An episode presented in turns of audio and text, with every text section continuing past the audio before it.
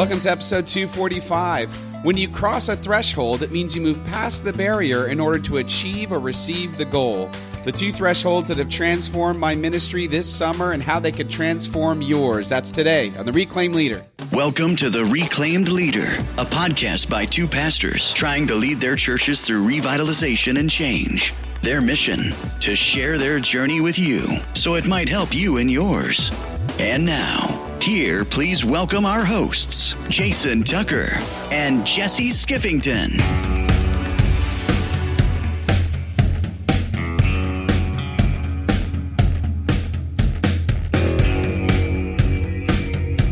Welcome to episode 245 of The Reclaim Leader, equipping churches for turnaround change. I'm Jason Tucker.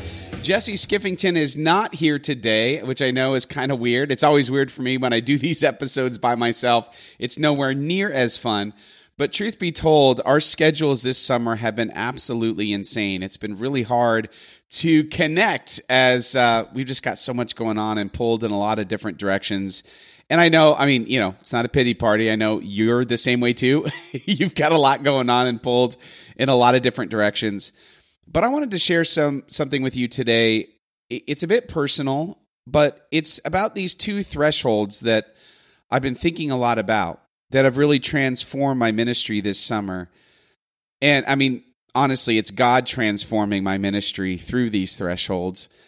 But I think they could be useful in thinking about for everyone. So maybe you might resonate with what I'm going to say today and think on this, and perhaps God might have you pivot a little bit or renew your thinking in an area. And it all has to do. The catalyst event for me this summer was I had that op- the opportunity to be the camp pastor where my kids go to camp. We're very invested in this camp that we go to. We've been going for the last seven, eight years my daughter, who is 17, she's going to be a senior in high school this year. She's a junior counselor on staff there, so uh, she loves it. My son, who's 13, loves it. Uh, he was there the week that I was there, and my 10 year old son loves it as well. He was there this summer. What I love about this camp is it's it's old school in the sense it's very much like the camp that I became a Christian at at age 19.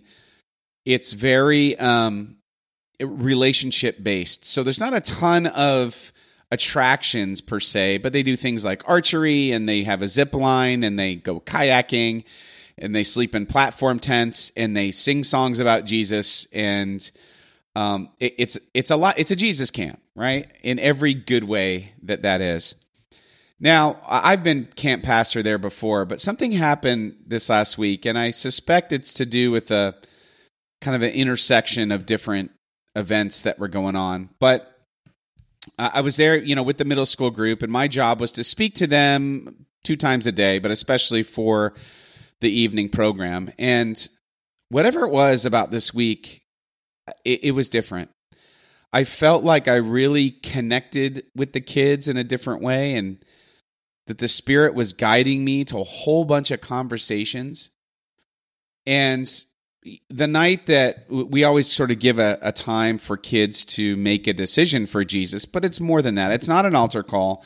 Kids are invited to go off and to meet with their counselors and to talk about anything they like. If they've got an issue that they want God's help with or they want to talk about, they can do that. They can certainly dedicate uh, their lives to Jesus or they can rededicate. It's kind of a, a broad invitation, if you will, to have a conversation. And there have been some years where nobody has come to talk to me. They're all just going to their counselors, which is which is great. But this year I had 5 or 6 kids come to me and it was all with just really deep stuff. And I found this to be so, such sacred space, uh, having the kids talk to me. And I had a chance to talk with them about faith and to encourage them. I even had an opportunity to invite somebody to accept Jesus if they were ready. And let the record show they were not ready, which also was great because we had a conversation about that. So it was a really powerful week for me. And when I finished up the week and I headed home, I was thinking to myself, you know, I don't, I obviously don't want to make a career change, but, you know, I did youth ministry for 20 years before I became a pastor or, you know, went to seminary. And I don't know if it was just sort of nostalgia to have this really intense, good spiritual time with the kids, or if it was a reminder this is what I got into ministry for in the first place. So I came home and I started talking with my wife, Karen, about it. And she's like, you know, I'm like, I don't know. I'm, yeah, I'm not looking for a career change. I'm not looking to go back to youth ministry per se, but I felt more myself this week and more used by the Spirit this week than I have in a while. And I just want to know, I just wonder, what is that about? What is that about for me? There's a, a threshold here, a ministry threshold, and I need to cross it more. Because whatever's going on in the life of the church back home, I feel like I'm not able to do what I'm able to do here. And she really identified it well. My my wife's very smart like that. She said, "Well, you know what it is? You didn't have to lead anything. You didn't have to train the staff, and you didn't have to worry about the budget, and you didn't have to do all of these logistical things. And you all you got to do is to, to be let loose to minister to these kids. You got to do what you got into ministry to do." And I said, "Wow!" I, mean, I was like, you're absolutely right. And then I was thinking, how do I do that more in this ministry that I'm in now? How can I be more myself? Find spaces where I can just minister to people and to their needs. And I know it's different. I know camp's different. Camp's an intense situation where you don't have the distractions of everything else. Kids are different because their walls are a little thinner, right? So you can reach them with the gospel, I think, a little bit easier. I don't know, but it really got me thinking about this idea of thresholds. A threshold is something that you move, you got to move past in order to achieve or receive the goal that you're going for. So, as I'm thinking about thresholds and thinking about how do I get over this ministry threshold, I, I was simultaneously reading a book about, guess what?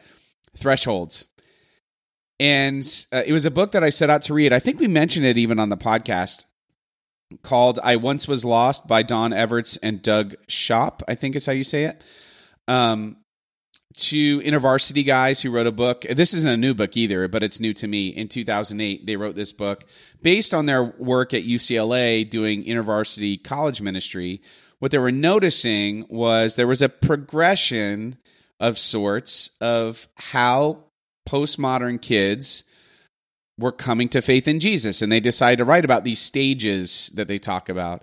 And actually, they use the word threshold. And it's funny, I had set out to read this book and I was reading it during the week I was camp pastor, and everything just sort of came together to me. So that's why I'm thinking a lot about thresholds right now. Um, but the book itself is is a reminder of what I experienced at camp is that disciples are handmade. They're not mass produced. There's it's about personal relationship. Evangelism is is an invitation to relationship. And thinking about how can I do that more in the life of the church, I think has a lot to do with kind of the premise of this book.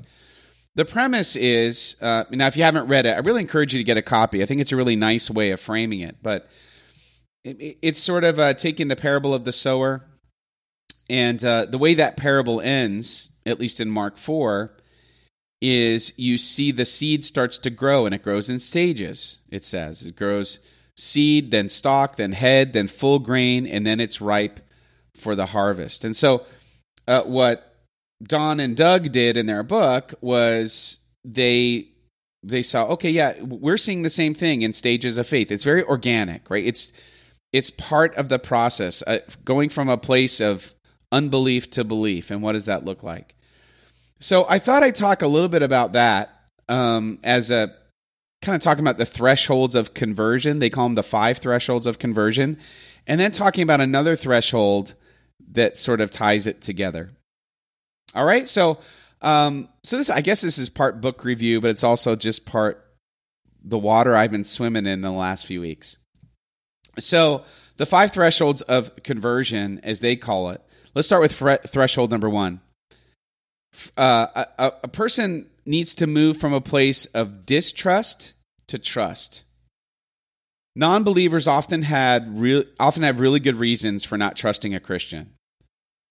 but they may also have preconceptions or prejudice against Christians from how they're portrayed in media or in situations that happen in the world. I mean, obviously, a lot of people have a lot of thoughts about uh, Christians in our culture right now, and I can't t- say anything about being evangelical because there's so much baggage with that word. I've I've stopped using that word altogether because people don't understand what I'm saying. Um, or they sort of see me the wrong way or that I'm aligned with, you know, this is a political movement that I'm trying to champion when the only movement I'm trying to champion is the sake of the gospel. So, uh, but that's uh, threshold one is moving from a place of distrust to trust. And sometimes the first step for people, oftentimes the first step for people on their journey to faith is learning to trust another Christian. Learning to trust another Christian. And why is that important? Well, because if someone's at stage one, and they just have to trust a Christian. They're not going to listen to you when you're just like, hey, I want to invite you to come to our men's group. Hey, I want to invite you to come to our church. They're not even there yet because they don't even trust any Christians in their life. So, you know, making sure that we are making the most of the soil, we want to make sure that we understand at what what threshold are they at so that we can best bring the gospel to bear in that particular area. Okay, the second stage of conversion or the second threshold of conversion is moving from a place of, of moving from complacent to curious. Complacent to curious. That's when, you know, sometimes our friends are willing to talk and to answer questions we might have for them, even on spiritual topics, but they're not at a point where they're really reciprocating that necessarily. They're just kind of getting curious about this whole God thing um, there are some questions in the book that I thought were really interesting. There were sort of sample questions to ask those who may be curious to invite them into thinking deeper about their spiritual lives. For example, you can ask somebody in this stage, in the curious stage, hey, have you ever had a spiritual experience? Would you like to have one one day? Or have you ever felt like you received a sign from God? What would you what would you do if God gave you a sign? Right? So it's just kind of sparking curiosity, moving moving into a place where they're willing to sort of observe things and think, yeah, you know, I wonder. I wonder about that. I wonder if there's something deeper. It doesn't necessarily mean this is the stage where you just kind of answer every question they have with some kind of, you know, truth or, you know, propositional truth. It's just how do I get them thinking about possibilities when it comes to their spiritual life? You know, moving from complacent to curious. And when they do that, again, now they've moved to the second threshold of conversion. The third threshold is going from closed to change to open to change. And in the book, it says that this seems to be the hardest threshold to cross.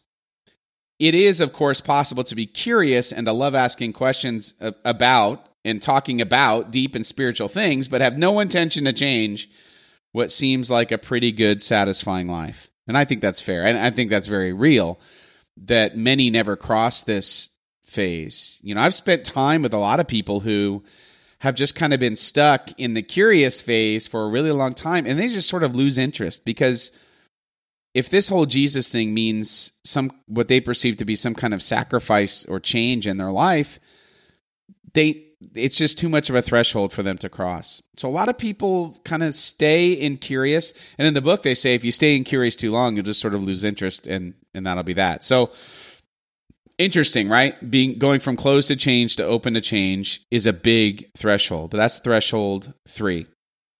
Again, why does this make sense? Because you're probably not going to be very effective talking about how Jesus changes your life.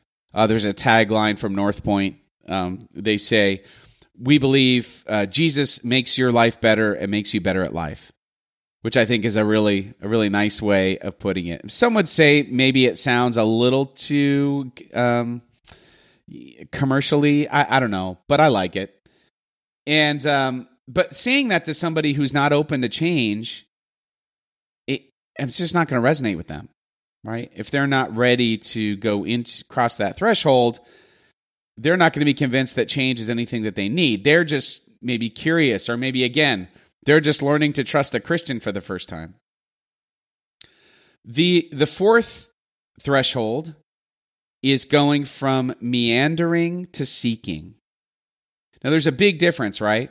You can sort of meander through the curiosity, but it's another thing to actually be seeking God. Even when our friends become curious about Jesus and even open a change in their life, it didn't necessarily follow, they were saying in the book, that they begin actively, purposefully seeking God. It's more natural for them to meander, right? That they say yes to our invitations the way someone might go to the movies. I'm free this week. Yeah, let's go to church. Not, you know, not necessarily, yeah, I'm going to commit to purposeful seeking by coming to church on a regular basis. So going from meandering to seeking. And um and then once this happens, again, they could linger in this stage for a long time, seeking, seeking, seeking. What's really important is that they come to a decision point. At some point, they'll have to decide who is Jesus to me, right? He's answering that famous question that Jesus asked the disciples Who do you say that I am? At some point, we all have to answer that question. It's not just sort of like perpetual seeking. At some point, the seeking lands at the door of our hearts, which then brings us to threshold five from darkness to entering the kingdom of light. Finally, each of our friends has one more threshold to cross, the book says. They need to cross the threshold of the kingdom itself. They needed to repent and believe and give their lives to Jesus. Many people who journey well along the path of faith, learning to trust a Christian, becoming curious about Jesus, becoming open to personal change, even seeking after answers, never become Christians. So, some of the questions in the book that I think are helpful to ask is you know, do you have a sense that your friend might be ready to be invited to become a Christian? What are clues that might indicate their readiness? I think that's important to think about. Would you be ready to invite your friends to become Christians? How would you put that invitation? What do they need to understand about faith before they can cross that threshold? And the book goes on to talk about some of the thresholds, you know, that there are other thresholds even after that the threshold of faith is crossed about kind of their spiritual lives or you want to call it sanctification or whatever after that, which I think are really good that maybe we could come back to at another time. But I love this idea of thresholds of conversion. And again, I started thinking, how can I live in this space more and less in the sort of strange political reality, and I don't mean necessarily, uh, you know, Democrat, Republican political. I just mean the political realities of the church. How do I do more thinking about the thresholds of faith and more personal attention to to people in the church in that way than some of this other junk that gets in the way? Now, I mean, listen, I know leadership involves us doing things that we don't love to do or maybe even things that we're even gifted at doing that are required. But again, I just keep asking this question how do I free myself up to be more me, like I did with those kids at camp? Because I think it has everything to do with walking with people through these stages of faith, finding ways to develop real relationships to help them through. How do we do that? How do I do that? How do we as a church do that? And I think by asking these questions, I think it starts to bring some clarity about what really matters most. I had a phone call just moments before I hit record in this podcast. It was about somebody reaching out.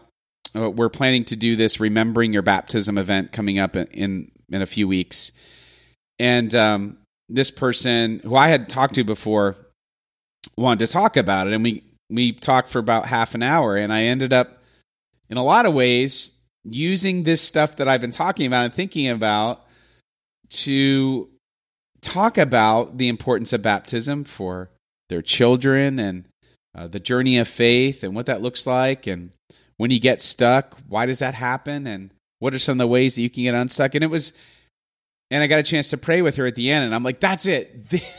this is what I need to be doing. And I was so thankful that the Lord brought that opportunity to me. So maybe part of it for me is just being more aware of the opportunities the Lord's already providing me and for me to use those in the way I'm supposed to. Relationally, spiritually, everything. That the majority of my time and energy is spent on that as much as possible. It's when I feel most alive, most myself, and most like I'm doing what I got into ministry to do in the first place. I don't know. I don't know that I really have an answer to how all these things are coming together for me, but they are. And I think I'm going to continue unpacking that over the next few weeks, these thresholds. What's the threshold the thresholds of conversion and how does that impact my personal ministry and the church's ministry? My threshold for doing ministry more than dealing with other stuff uh, in the life of the church. What's that threshold? And I think there's another threshold that I want to talk about and it sort of ties together these two things. And that is the threshold of fear. Because I think when it comes down to it, the threshold of fear is the thing that's stopping me, stopping our church, stopping people from progressing in a direction toward Jesus Christ. Fear is powerful. We've all, and listen, pastors, we've all preached on this that doubt isn't the opposite of faith, fear is. You can move forward in faith even if you harbor some doubts, but you cannot move forward with fear. Fear is a killer. Fear will stop you in your tracks and send you in the other direction. So I start asking questions. What what are the fears that are stopping me from being this version of a pastor that I want to be? Or what's stopping us as a church from helping people through the stages of faith? Or what's stopping people who are in the stages of faith from making a decision for Jesus? It's almost always to do with fear. And and I think there's this beautiful story in I'm actually going to read it to you from I once was lost. I'm going to read it to you directly. And since it's kind of an extended quote, I'm going to share with you the page numbers so that I make sure I do it properly. And that's um, pages 103 through 105. I'm just going to read this for you because I feel like this pulls it all together when it comes to fear and uh, what's at stake. Okay, so here we go. This is from Threshold 5. This is from the chapter on entering the kingdom. Mate was in her first year of college. She had grown up a Christian but was dead set against evangelism. She could barely even tell people that she was a Christian, let alone talk with others about Jesus. But during the first months of college, she felt convicted during a Bible study to help out the two women in the dorm next to hers. These other two first year students weren't getting along at all and had asked Mate if she'd be willing to move out of her single room and switch with one of them so they wouldn't have to be roommates anymore. Mate liked her single room but felt God strongly urging her to help them out. When she had made the decision to move in with Sarah, one of the two neighbors, an older believer challenged her to be honest with Sarah about why she was doing it. And Sarah, you know, asked her, you know, why why are you, you know, you're giving up a single to to live and to have a roommate again. Why are you doing that? And Mate felt the nerves, felt the fear of being honest, but she answered honestly. She said, My voice shaking, I blubbered, um, well, it's just that see, I kind of feel like the way I see it, honestly, Sarah, I think that God told me to move in with you, so I'm going to. I love that. Sarah looked at Mate a bit puzzled and said, Well, whatever, I'm just glad you're moving in. As the school year progressed, Mate began taking small steps to bring Jesus up in conversation, to tell Sarah when she was going to a Bible study. I started putting two and two together in my mind. Sarah has these struggles, and Jesus has these answers. I knew them both. I should let her in on the goods. One day, when Sarah was in tears over the pressure she was experiencing at school, Mate offered to pray for her, and Sarah welcomed the prayer.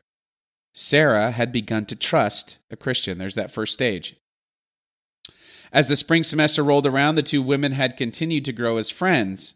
One night, when both of them had gone to bed and the lights were out, their conversation came around to God. Sarah had been reading a New Age book about how everything in your life is connected and there are signs everywhere. Mate knew it was an important moment. It was pitch black dark in the room and everything seemed calm, she said, but I felt like my heart was going to pop out of my body. It was pounding so hard. I had this unnerving feeling that God was not going to let me fall asleep until I took this next step and asked her if she wanted to do a gig with me. This was their college Bible study. So I took a deep breath and asked if she'd be interested in taking a look at Jesus, at what Jesus had to say about some of those things. She answered easily, Sure, when can we start? Curiosity, right? Second stage. So their gigs were rich in discussion about Jesus. Both of them told stories about how their lives connected to the text. Sarah loved learning about Jesus. She soaked in the stories of his character and always wanted to go deeper. She had become curious about Jesus and was open to how his words connected with her own life. So when April rolled around, Sarah was more willing to go with Matei to a weekend retreat called Up Close. The retreat was held on Catalina Island, an hour long ferry ride from Los Angeles. The first night they were on the island, Sarah prayed for a sign. She told Matei that the pieces were in place, but she couldn't trust that Jesus was someone she should give her life to unless she had some proof. She told Matei bluntly, I am a science major, so I need some evidence. The following morning, one of the staff, John, taught out of John 6, where Jesus proclaims, I am the bread of life. Whoever comes to me will never go hungry, and whoever believes in me will never be thirsty. Matei remembers the morning and the rest of the week very well. She said the whole talk about the whole talk was about bread. Bread stories, bread symbolism, bread scriptures, bread, bread, bread. Halfway through it, it hit me. My mind flashed back to our boat ride over to Catalina. Sarah and I had played a word game on the boat. Of all the words in the dictionary, the one that she had picked was bread. And because I messed up the game, we randomly got into this long conversation about bread. So as I'm sitting listening to John preach, this connection dawns on me, and I look over at Sarah. Tears are streaming down her cheeks, and she looks at me, smiles, and mouths, Bread. Sarah was amazed that God had given her the sign. That night, at the evening session, John called for those who wanted to come alive like Lazarus to stand, and Sarah went up strong. Unashamed and unashamed and boldly she stood up for Jesus. I could not contain myself as I sat next to her, trembling with joy. I had never seen such a beautiful thing, and I knew that moment that I'd never be the same. This was even better than when I became a Christian. So listen, I think what's at stake in this really wonderful story is what's at stake for all of us if we refuse to cross the threshold of fear. What if Matei had never crossed the threshold and said yes to rooming with Sarah? What if she never crossed the threshold to invite her to Bible study or to invite her to the retreat or to ju- kind of jump into an actual friendship relationship with Sarah? I think there's something to this with everything I said so far in this episode. Back to my question how do I spend more time doing actual ministry? How do we as a church spend more time understanding what the thresholds of faith are so that we can reach people where they are and help them take a step? What if I never cross the threshold of fear? You know, it's funny, on the other side of fear, often are some of the most meaningful, beautiful things that happen in our lives. We have to push through that threshold to receive the goal that is on the other side. So, listen, friends, I don't know how this is all landing for you today. I just know that it's all hitting me in the heart really hard. and uh, I hope that it inspires you and sparks something in you to, to figure out hey, how can I be more the person God called me to be in ministry than the person maybe that I am right now? Or how can God help us as a church cross that threshold of fear to make a difference, to share the gospel, to invite people into relationship with Jesus? Well, I hope this has been helpful to you. Again, hopefully, we'll get Jesse back here for our next episode. Uh, but again, thank you so much for listening.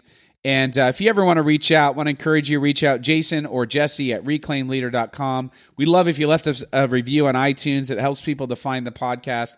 And until next time, remember, ministry is hard. It is so much better when we do it together. Take care, everyone.